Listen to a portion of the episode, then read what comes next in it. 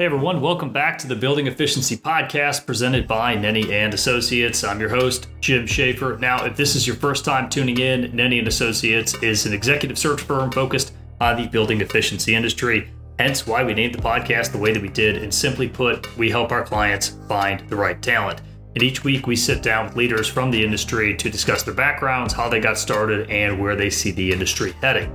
We also get to know our guests and find out what drives them to be successful. So, on today's episode, episode 24 with Tom Bowen, he's the CEO of North American Roofing.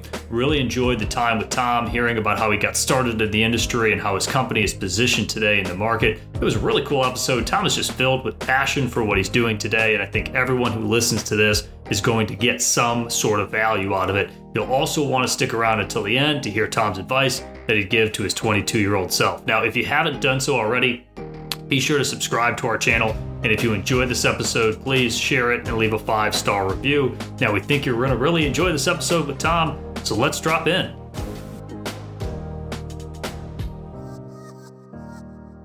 All right, everyone, welcome back to the Building Efficiency Podcast. Today we're sitting down with Tom Bowen, who is the CEO of North American Roofing. Tom, welcome to the show.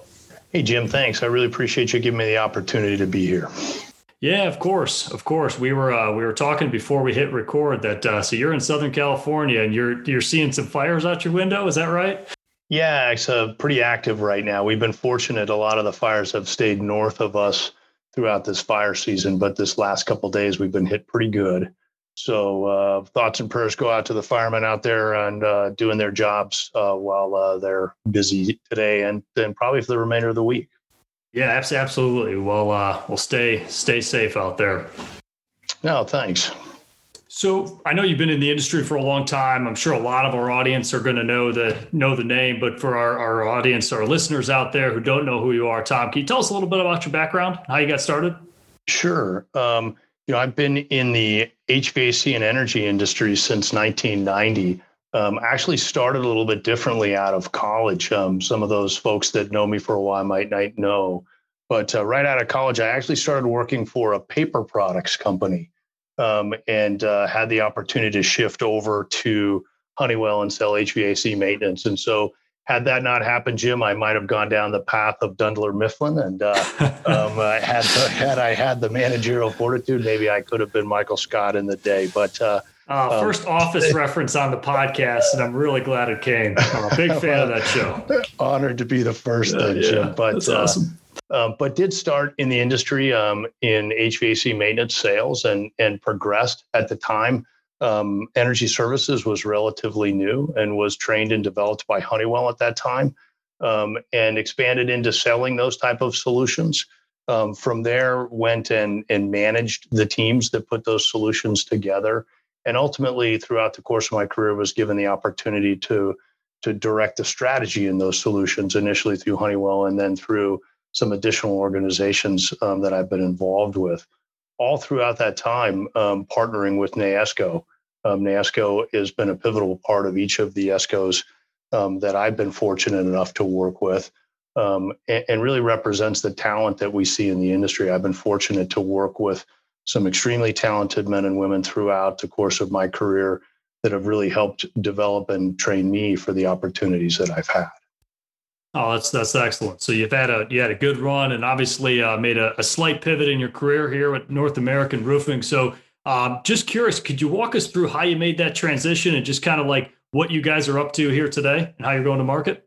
Yeah, sure. And so opp- the opportunity was presented a little bit over a year ago um, at North American Roofing. That roofing is not, in my experience, although as those of us that have worked in the ESCO industry know that roofing is peripheral to a lot of the work that we do.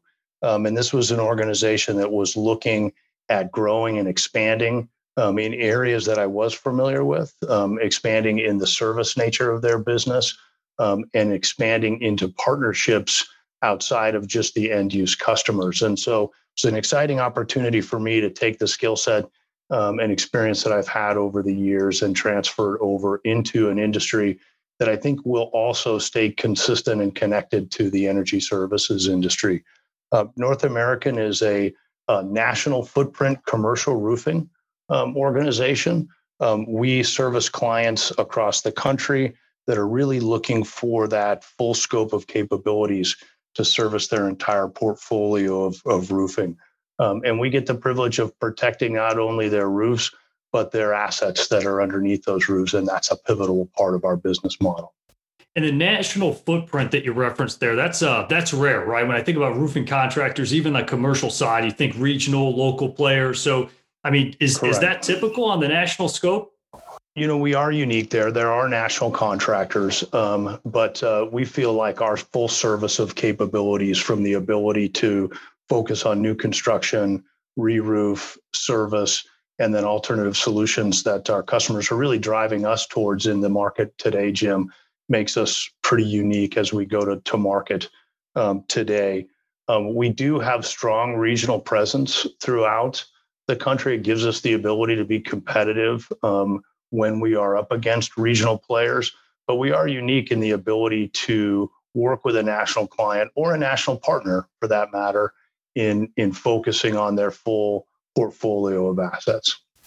Yeah, I could certainly see the the value there. And you mentioned NAESCO, which has been a, a common theme on our podcast. And just for anyone who doesn't know, it's the National Association of Energy Services Companies. And I think when you look at a lot of the members, you see obviously the tier one ESCOs that are doing the energy performance contracts, and then you have the affiliates, right? The subcontractors, Correct. you got lighting, you got water, you got building envelope. And I think what you guys are doing, it seems like you fill a void there on the roofing side, right? I haven't seen a whole lot of, you know, other trades or subcontractors that kind of fit that discipline and what you guys are bringing to the table. So is that part of the thought process of joining the organization, or was it just like hey, I've, i am familiar with, I've, I know NAESCO for a long time. I got a lot of contacts there. So to me, it just seemed like a nice compliment.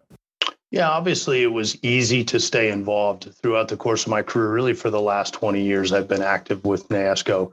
Um, and so I know a lot of the folks there. I know the capabilities of the organization and, and really the value that it brings both to the energy service providers and affiliates, but then the end users as well. But as you pointed out, Jim, it did feel like there as I looked at the growth of the energy services bundle, and I saw more and more partners were pulling in additional services, um, pulling in additional funding sources that were allowing more capital projects to be included in these. Building envelope and obviously roofing as part of that became a real opportunity for us. And so we were proud to be the first affiliate coming from the roofing industry um, we've had great connectivity with our partners so far, both the other affiliates and clearly the energy services providers. And, and our goal, along with servicing our customer set, is to provide as much value for our energy services partners as we can.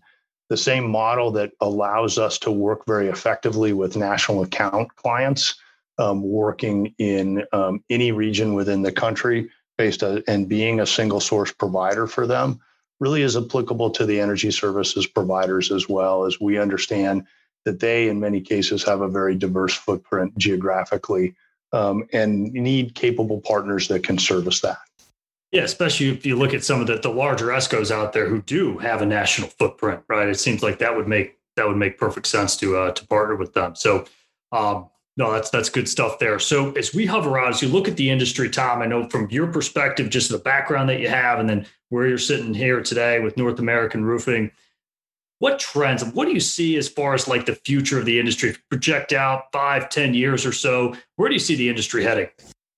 Well, I think right now we're in a short-term kind of an unusual time frame as the industry is reacting to the customer's needs. Right. Our short-term initiatives are are really focused on the service side as as customers are concerned about capital. Um, they're wondering if they should be spending and investing right now. Obviously, um, roofing is an essential business, um, and the need for roofing leaks don't go away just because capital dollars go away. Um, but we are seeing our clients focused a little bit more on the service side, and we're very well positioned to provide um, services for them in that area. Also, we're seeing a real trend towards accreditation within the roofing industry as, as there's been a really focus um, through our um, national association to improve the accreditation requirements within the industry. I think that's important. I think it allows customers to feel comfortable that they're getting good value, they're getting good service, there, there are certain standards um, that are upheld within the roofing industry. We obviously support that very much um, as we look at um, our growth and uh, as we expand our business both with our energy service partners as well as uh, our end users. Um, the other thing, Jim, I would say is that we are seeing much more of a push for looking at the entire building asset. So our clients are, when we talk about things like um, sustainability, we talk about resiliency, terms that the energy services industry is familiar with. And we're really seeing a trend for our clients that are looking at not only their full portfolio of assets, but they're looking at that building and that roof um, as an invested asset and, and looking for ways to expand the life of that asset. And so they're they're looking for solutions beyond just how much will it cost me to replace my roof, but but how do I get the most for the investment that I've made in my building and my roof, and and very critically protect the assets um, that are underneath that roof. You know, one of the the common themes that we're hearing just just in the market, especially at like the the subcontractor level, right? The contractors that are actually doing the work, doing the installation, whether it's the the lighting companies or the water companies, is the shortage of like labor, right? Skilled sure. labor. So I, I guess I'd, I'd, be curious to hear your perspective, not only you know what you guys are seeing today, right now, and then maybe where you see that you know to pull out the crystal ball here, look into the future. Is there anything that you guys are seeing or doing today in order to position yourselves to to really make sure that we still have skilled labor, you know, in in the future? Sure. That you know that was an issue as I worked within the HVAC and the energy services, and certainly didn't avoid it coming into the roofing industry as well um, as we just continue to see a shortage of skilled labor, we're uh, we're not unique from that perspective. You know, a big part of that for us is the development of the internal resources that we have and looking at training and the different sources that we can use to hire. Um, but at the same time, you know, we work with a number of field partners, Jim, um, as part of our network, and so we look to outsource some of that labor, and and we have responsibilities to those organizations as well to ensure that they're um, they're positioned well within a contractual agreement with us, that they have uh, the access to good insurance, and we're helping expand that network um, for those partners to ensure that we have good, credible um, labor available to us.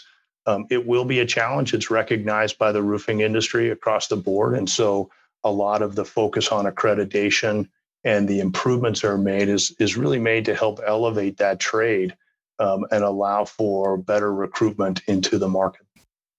Right. Yeah, I've I've heard other you know companies just look at it like positioning this this trade this discipline a little bit differently than maybe it was looked at previously, and then yeah, changing the way that you're recruiting uh, some of these individuals. So no, I think that uh, that absolutely makes sense. So last part of the show here, Tom. Same four questions that I asked every guest who comes on. Curious, what are your daily non-negotiables? Daily non-negotiables for me. Well, um, good question. I guess it starts with the Dan Patrick show on the drive-in, right? Ah, Everybody's yeah. got some sort of a ritual. I like uh, his but style. They, uh, but they look. But uh, you know, for me, um, you know, especially during this pandemic, Jim, it's been challenging for us to to connect sometimes organizationally, and and for me in particular, being remote. And so one of the things, although not specific to the pandemic, but one of the things that's always been um, a, a non-negotiable for me is just making sure that I'm having good connectivity with employees on a regular basis. Um, and as part of that, you know, we're all um, challenged with uh, both business and personal challenges this year. So I've, I've really make it a, a, point to try to find a way to encourage people uh, organizationally within the organization on a daily basis. Um, I know that it's important for me to, uh, as I go through the day, to to feel some source of encouragement, um, be it from other employees, from customers along those lines. And and to me, it's it's really a, a focus of mine to make sure that while we're pressing, while we're stressed for business, that we are taking the time to make sure that we're encouraging each other. Um, organizationally, we also have a, a focus on what we say is let's make sure we identify that weakest link. Um, and that could be a process, it could be anything within the organization and I try to make sure on a daily basis, Jim, that I'm that I'm focusing some of my time on what I view as the weakest link. That could be in in my approach um, to the process. It could be in the organization's approach to a process. Um, but that's a focus for me on every day. More important now than ever, huh? Maybe it just Correct. just kind of shores up what you were already affirms what you were already uh, approaching it with. So um, absolutely. Yeah. So let's rewind the clock a few years, Tom. What advice would you give to your 22 year old self? Uh, well, that's more than a few years, Jim, but but I appreciate that. Um, you know, if I look back at and and I was probably a lot like a lot of 22 year olds, very ambitious. Um, you don't know what you don't know, um, and I looked at sort of a career trajectory um, and had goals for myself. And I I think the advice that I would give myself now would be to take the time and really build on the foundation. The premise of a career ladder isn't really what it was 20, 30 years ago. And I think it, it takes, and it's important for all employees or all individuals to find ways to, to broaden their foundation, build out as opposed to up. Um, and I think will create a lot more opportunities for you. So allows you to make your own way within your career path within your organization. Um, but I wish I had taken some time maybe to broaden and expand in uh, that foundation um, when I was still um, in my 20s. Yeah, that's that's great advice, and um, I'm sure there's a lot of people listening to this that are going to download it and send it to their their son or their daughter or someone that's graduating from school, a niece or nephew. That's probably that good advice that uh, that everybody should be hearing right now. So, Tom, curious what uh, what motivates you? What gets you out of bed in the morning? Um, well, for me, um, and this is part of what was so attractive to coming to North American Roofing is is I like to build teams who is a really experienced, solid team here.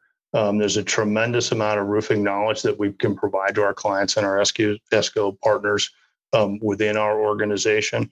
Um, and for me, it was motivating to come in and enhance the team. That's uh, I learned that a long time ago, Jim. Is that um, expanding and really developing the team around you is the fastest path to success, as opposed to to learning to relinquish some of the things that you might want to do or take responsibility for yourself um, expanding that team. So I, I, I, get really motivated to the opportunity to build and enhance teams um, and i think we have a great one here. Um, i'm learning from them. They're enhancing me as well um, as we go through. But finding things to improve as i talked about focusing on that weakest link um, i really um, get motivated by that process improvement and building and, and developing the teams and last question here: What do you want your lasting legacy to be? Um, boy, that's a pretty big, broad question. I said the easiest one for last. Easiest question. Exactly. Okay. Um, well, obviously, uh, you know, coming up in this industry and and the amount of talent you you're aware of the talent that's in this industry. You know, it's competitive. I'm a competitive person as well, Jim, and so I like to succeed. Um, I like to measure my performance against others, just like other anybody else would. Um, and so, obviously, the success component um, is big within that. Um, but I think more importantly, um, my father used to have an expression, and he said there were the three most important things to remember in the world. The first is to be kind, the second is to be kind, and the third is to be kind. Um, and so, I, I'd like if if I looked at it from a legacy perspective, I'd like to think that I met those those challenges for success um, and achieved what I set out to achieve. But I didn't compromise things as part of those achievements. Um, that I didn't compromise integrity. That I did take the time to work with people, develop, and that that I was kind when there was opportunities to be kind, um, and uh, and was remembered that way. I think that would be important to me. Oh, that's that's good stuff, and I think that's the perfect way to wrap up the show here. So, Tom, thanks for the time. Thanks for coming on the Building Efficiency Podcast. Jim, thanks so much. Really appreciate it. Yeah, you got it.